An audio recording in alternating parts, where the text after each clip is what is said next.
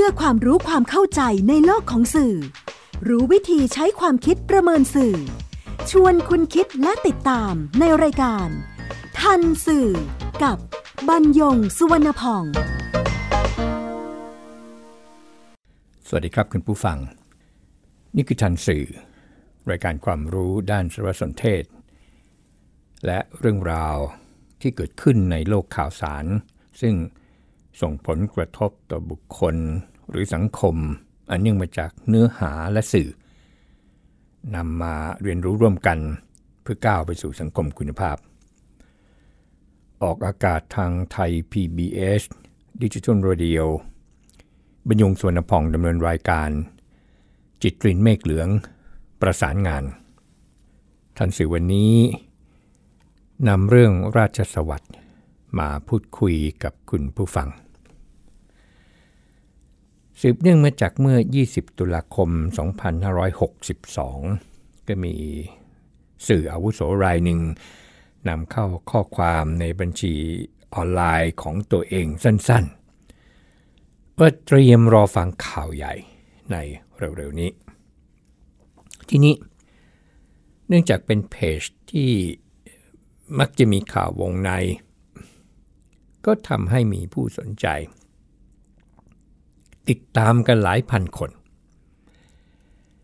ขณะที่ข้อความนำเข้าซึ่งไม่ได้บอกอะไรเลย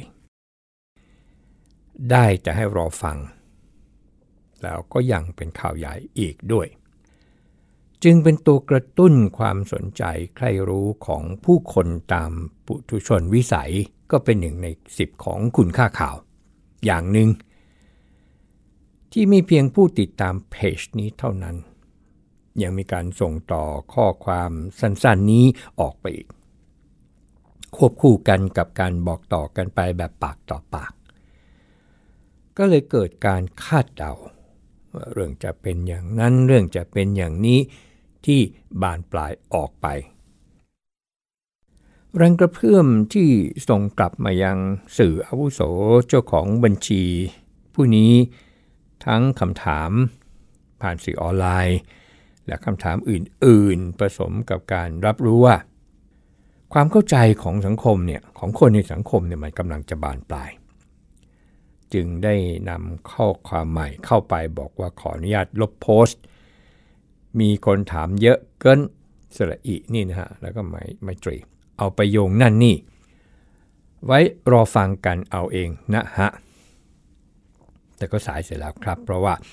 มันกลายเป็นเรื่องที่พูดกันทั้งเมืองไปละ เหตุที่ใช้คำว่าพูดกันทั้งเมืองก็เพราะว่า คนทำสื่อด้วยกันเองก็จะรับคำถามนี้เช่นกันนี่มันอะไรเนี่ยมันจะเกิดอะไรเรื่องอะไรนู่นนี่นั่น ถึงแม้จะไม่ได้เป็นผู้นำเข้าข้อความก็ตาม ประการสำคัญ บางกระแสนั้นบานปลายกลายเป็นข่าวลือที่ไม่เป็นมงคลจนกระทั่งช่วงบ่าย วันอังคารที่ 22 ตุลาคม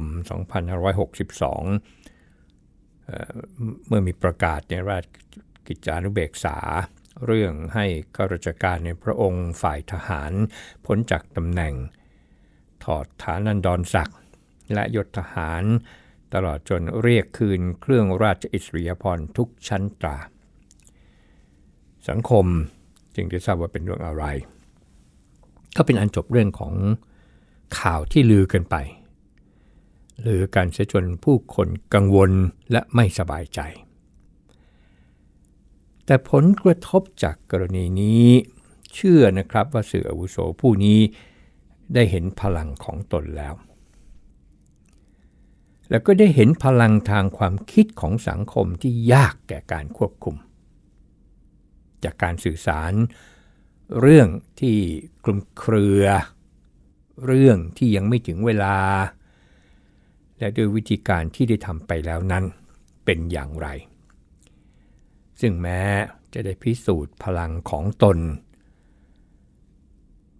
แต่ดีมากกว่าเสียหรือเสียมากกว่าดี เป็นข้อที่น่าจะนำมาพิจารณา เพราะสิ่งที่ควบคู่กับการเป็นสื่อมืออาชีพก็คือความรับผิดชอบต่อสังคม นั่นคือเรื่องแรกนะครับที่เกี่ยวเนื่องกับคำว่าราชสวัสดิ์มาถึงเรื่องที่สองคือมีคำหนึ่งในประกาศราชกิจจานุเบกษา เรื่องให้ข้าราชการในพระองค์ฝ่ายทหารพ้นจากตำแหน่งถอดฐานันดรศักดิ์และยศทหารตลอดจนเรียกคืนเครื่องราชอิสริยาภรทุกชั้นตราเมื่อ 22 ตุลาคม 2562 นั่นก็คือคำว่าราชสวัสดิ์มีการกล่าวถึงที่มาของคำนี้ และมีการกล่าวถึงพระราชนิพนธ์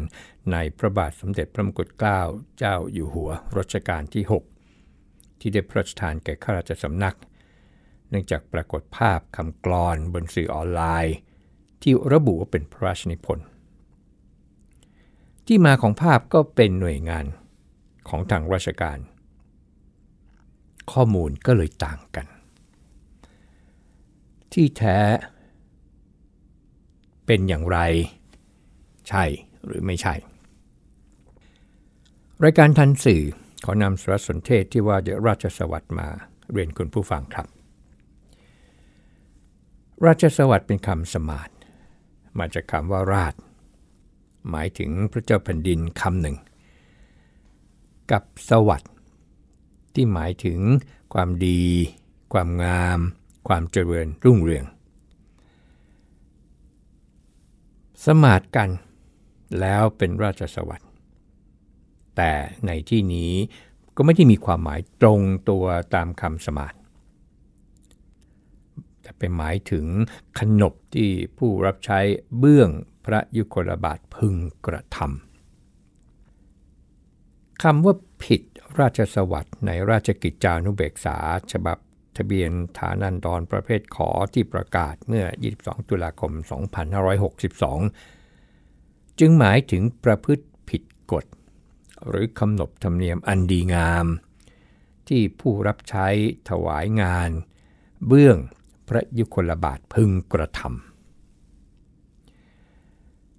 ราชสวัสดิ์ที่ปรากฏเป็นกรอนบนสื่อดิจิทัล ก็หาอยู่นานพอสมควรนะครับ แล้วก็พบว่าคือคือก็มีนักวิชาการเนี่ยแจ้งมาด้วย ก็ก็นำข้อมูลต้นไปหา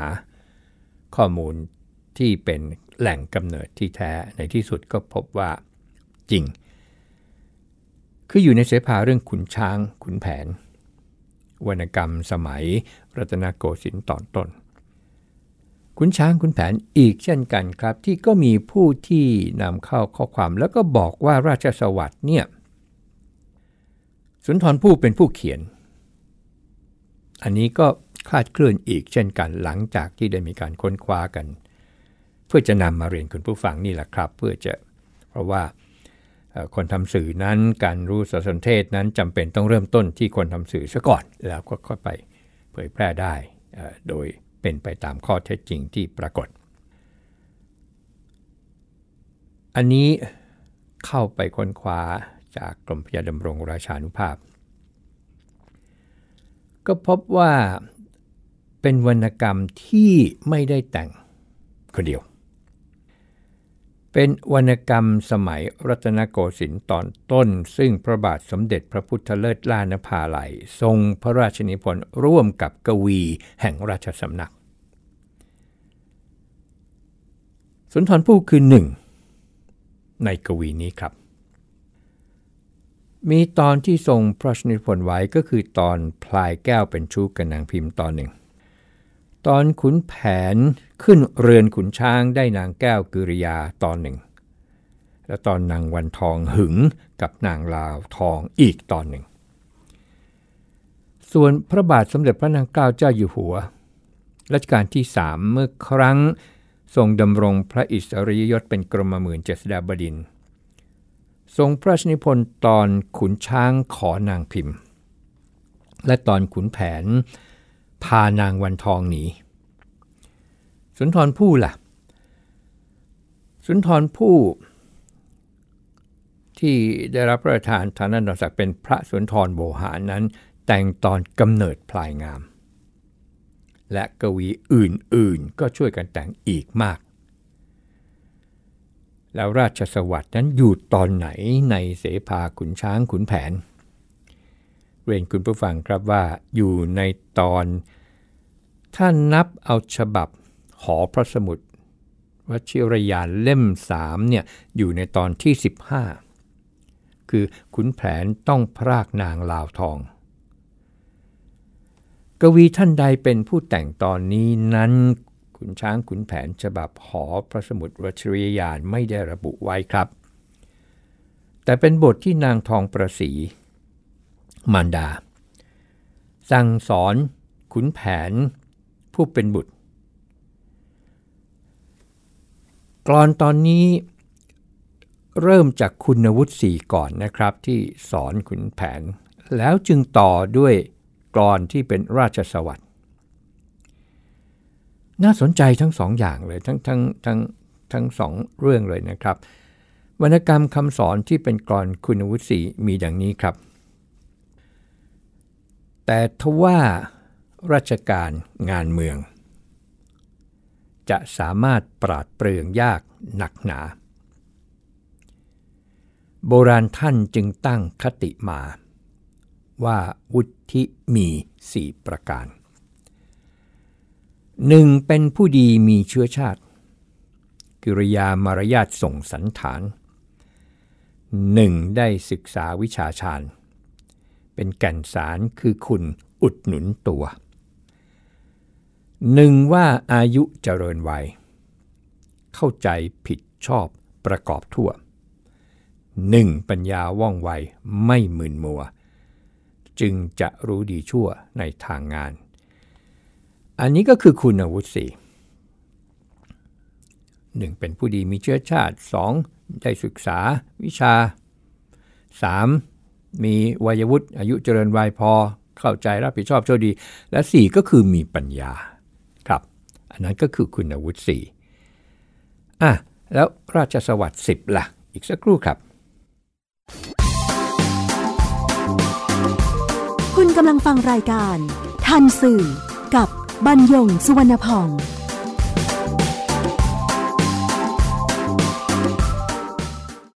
นางทองประสีก็ชม ขุนแผนบุตรชายว่าเมื่อพูดถึงคุณวุฒิสีก่อนนะครับ ว่าเออมีครบทั้ง 4 ประการ แล้วจึงเตือนว่าอย่าประมาทอีกไม่พอคุณวุฒิสีก็สอนราชสวัสดิ์สิบประการอันนี้ครับ โบราณว่าเป็นข้าจอมกษัตริย์ ราชสวัตรต้องเพียรเรียนรักษา ท่านกำหนดจดไว้ในตำรา มีมาแต่โบราณช้านานครันหนึ่งวิชาสามารถมีอย่างไร ไม่ปิดไว้ให้ท่านทราบทุกสิ่งสรรหนึ่งกล้าหาญทำการถวายนั้น มุ่งมั่นจนสำเร็จเจตนาหนึ่งไม่ได้ประมาทราชกิจ ชอบผิดตริตรึกมันศึกษา หนึ่งสัตซ์ซื่อถือธรรมจัญญา เหมือนสมาทานศีลไว้มั่นคงหนึ่งสงเงี่ยมเจียมตัวไม่กำเริบ เอื้อมเอิบหยิ่งเย่อเพ้อหลงคำจริงก็ใช้คำว่าเฟ้อหลงนะครับ ไม่ใช่เพ้อหลงหนึ่งอยู่ใกล้ชิดติดพระองค์ ไม่ทำเทียมโดยทะนงพระกรุณา หนึ่งไซไม่ร่วมราชาอาจ ด้วยอุบาทจันไรเป็นหนักหนาหนึ่งเข้าเฝ้าสังเกตซึ่งกิจจา ไม่ใกล้ไกลไปกว่าสมควรการหนึ่งผู้หญิงชาวในไม่พันพัว เล่นหัวผูกรักสมัครสมานหนึ่งสามิพักรักใคร่ในภูบาน ถึงถูกกริ้ว ทนทานไม่ตอบแทน ราชสวัตรจัดจบครบสิบข้อ พ่อจงจำไว้ให้หนักแน่น นางทองประสีพูดกับคุณแผน สัตว์ซื่อและสำคัญนั่นเป็นแดน พ่อแผนของแม่จงใส่ใจ นี่คือราชสวัสดิ์ในเสภาขุนช้างขุนแผน แล้วทำไมถึงได้เข้าใจกันครับ ว่าเป็นพระราชนิพนธ์ในพระบาทสมเด็จพระมงกุฎเกล้าอยู่หัวรัชกาลที่ 6 อันนี้เข้าใจว่าเพราะเป็นเรื่องที่ได้รับการยกย่องตามพระราชบัญญัติวรรณคดีสโมสรในรัชกาลพระบาทสมเด็จพระมงกุฎเกล้าเจ้าอยู่หัว ว่าเป็นยอดของหนังสือประเภทกลอนเสภาแล้วก็ยังได้รับประทับ ราชลัญจกรรูปพระคเนศไว้เป็นเครื่องหมายของการยกย่อง ประการหนึ่ง ประกอบกับข้าราชสำนักต่างก็ยึดมั่นถือมั่นเป็นขนบ อันพึงปฏิบัติต่อเบื้องพระยุคลบาทโดยทั่วกัน นับแต่นั้นเป็นต้นมาอีกประการหนึ่ง นั่นก็เลยเข้าใจกันว่าเป็น พระราชนิพนธ์ในพระบาทสมเด็จพระมงกุฎเกล้าเจ้าอยู่หัว แล้วราชสวัสดิ์เนี่ยมันเกิดขึ้น ต้นรัตนโกสินทร์หรือคือบอกว่าเพราะมันอยู่ในขุนช้างขุนแผน ไม่ใช่ครับ ไม่ได้เพิ่งจะแต่งขึ้นในสมัยรัตนโกสินทร์ถ้าดูที่กรอนที่ขึ้นราชสวัสดินั้น ใช้คำว่ามีมาแต่โบราณกาลอันนี้สุภาพรคงสิริรัตน์นะครับ เขียนไว้ในวารสารมนุษยศาสตร์และสังคมศาสตร์ มหาวิทยาลัยนเรศวร เรื่องวรรณกรรมคำสอนเมื่อปี 2541 ระบุว่าหนึ่งในวรรณกรรมคำสอนที่มีหลักฐานเชื่อได้ว่าแต่งขึ้นในสมัยอยุธยา 6 เรื่อง นั้นหนึ่งใน 6 คือโครงราชสวัสดิ์อีก 5 เรื่องที่เกิดโครงพาลีสอนน้อง โครงทศรสสอนพระราม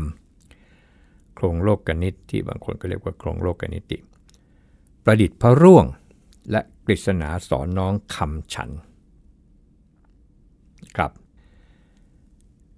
นักวิชาการภาษาไทยอีกท่านหนึ่งนะครับ รองศาสตราจารย์ทัศนีทานตวนิชอดีตคณะบดีคณะมนุษยศาสตร์และสังคมศาสตร์ มหาวิทยาลัยบุรพาท่านเกษียณไปหลายปีละก็กล่าวว่าโครงราชสวัสดิ์เนี่ยเชื่อกันว่าเป็นบทพระราชนิพนธ์ของสมเด็จพระนารายมหาราช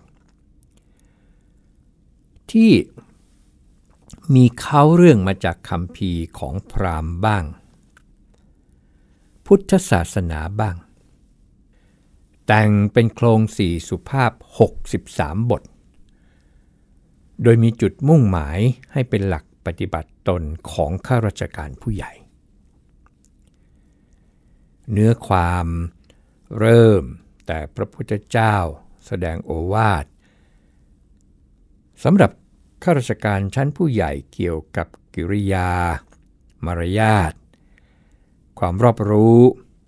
ความกล้าหาญและการป้องกันบ้านเมือง ตัวอย่างโครงที่มีเนื้อหาให้เรียนรู้การสำรวมกริยามารยาทก็คือหนึ่งในใฝ่เฝ้าเท้า สถิตสถาน โรงราชอาจจงมานชื่นช้อย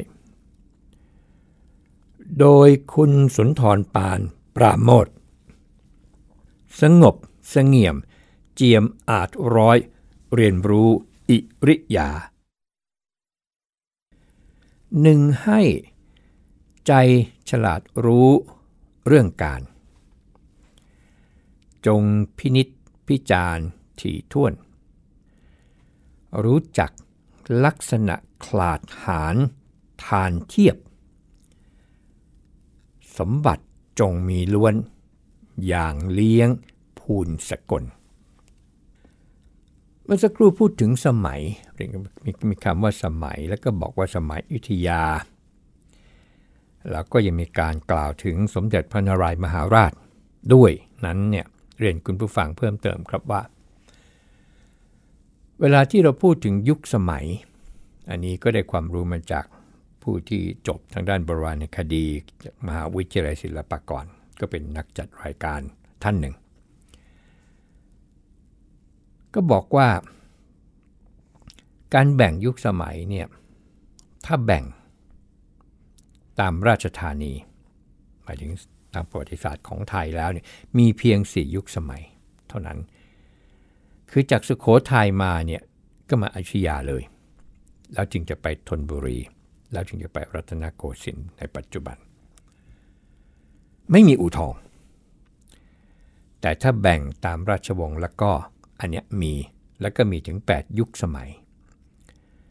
ก็คือราชวงศ์พระร่วง แล้วก็มาราชวงศ์อู่ทอง แล้วก็มาราชวงศ์สุพรรณภูมิอันนี้อาจจะไม่ค่อยได้คุ้นหูเท่าใดนักนี่นะครับ ราชวงศ์สุขโขทัย ราชวงศ์ปราสาททอง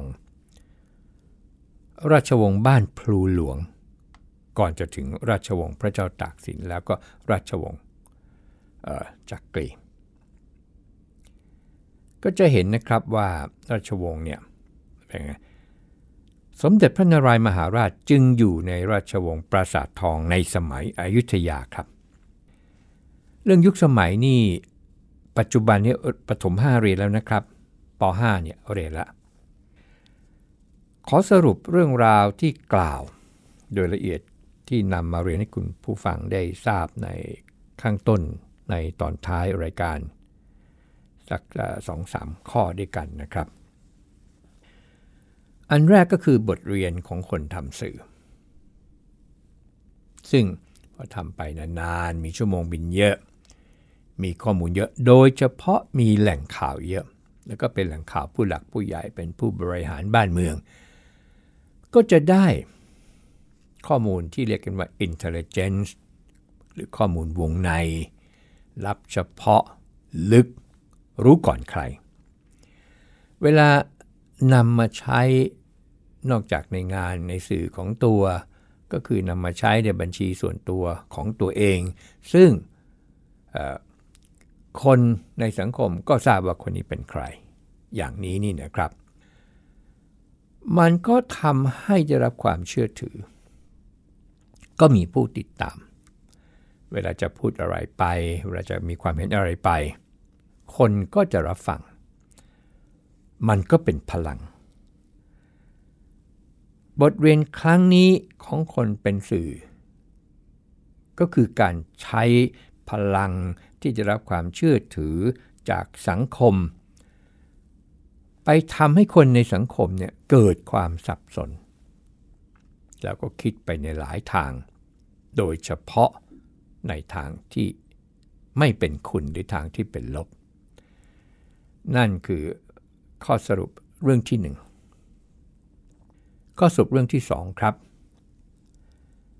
ข้อมูลที่เกี่ยวกับราชสวัสดิ์บนสื่อดิจิทัล อันทำให้เข้าใจว่าเป็นพระราชนิพนธ์ในพระบาทสมเด็จพระมงกุฎเกล้าเจ้าอยู่หัวรัชกาลที่ 6 นั้น แม้ว่าเป็นข้อมูลแล้วก็มีแหล่งหรือบอกแหล่งที่มาชัดเจน แล้วแหล่งที่มานั้นเป็นหน่วยราชการ แต่ก็ไม่ได้หมายความว่า อ้างอิงได้เลย เพราะฉะนั้น เรื่องของทันเสียก็คือแหล่งเดียวไม่พอครับ ต้องบอกว่าแหล่งเดียวไม่พอ และอีกประการหนึ่งก็คือว่าแม้นเป็นหน่วยราชการที่มา แต่ที่มาของหน่วยราชการนั้นเกี่ยวข้องโดยตรงอะไรกับข้อมูลนี้ คือรู้เรื่องดีหรือเชี่ยวชาญเรื่องนี้ดีหรือไม่ ตรงนี้ครับที่จะทำให้เราเนี่ยพยายามที่จะหาแหล่งอื่นเข้ามาประกอบ เพื่อที่จะยืนยัน ความน่าเชื่อถือของข้อมูล นั่นคือข้อสรุปประการที่ 2 ประการที่ 3 ที่มาของราชสวัสดิ์อันนี้เป็นสารสนเทศที่น่าสนใจ ตัวผมเองนั้นไม่ได้เดิมไม่ได้มีความรู้เรื่องนี้มากมายเท่าใดนัก แต่เมื่อจะต้องนำมาเรียนคุณผู้ฟังก็ต้องค้นคว้ามาเหมือนกัน แล้วก็ค้นไปจนถึงต้นแหล่งค้นไปที่สมเด็จกรมพระยาดำรงราชานุภาพค้นไปที่หอ ที่เป็นเรื่องนี้โดยตรง แล้วก็ค้นจากงานวิจัยของนักวิชาการ แล้วก็ถึงได้นำมาเรียนคุณผู้ฟัง แล้วก็ยืนยันว่า แน่ๆเนี่ยอายุเนี่ยนานนับหลายร้อยปีราชสวัสดิ์ ตั้งแต่สมัยสมเด็จพระนารายมหาราช ยืนยันจากโครงที่เกิดขึ้นในสมัยนั้น แล้วก็สืบทอดเป็นวรรณกรรมคำสอนในเสภาขุนช้างขุนแผน ซึ่งก็ไม่ได้ระบุว่า ตอนนี้เป็นตอนที่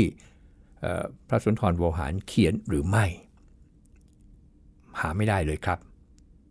รู้แต่ว่าในสมัยรัชกาลที่สองแต่ว่าเป็นวรรณกรรมคำสอนที่ต่อเนื่องมาเป็นขนบ อันพึงปฏิบัติต่อเบื้องพระยุคลบาทของราชสำนักตั้งแต่สมัยรัชกาลที่ 6 เป็นต้นมาท่านสื่อวันนี้จึงมีประเด็นต่างไปจากที่ผ่านๆมา และเชื่อว่าจะมีประโยชน์กับคุณผู้ฟังดังที่ตั้งใจนำมาเรียนให้ทราบกัน พบกันใหม่ในทันสื่อไทย PBS ดิจิทัล Radio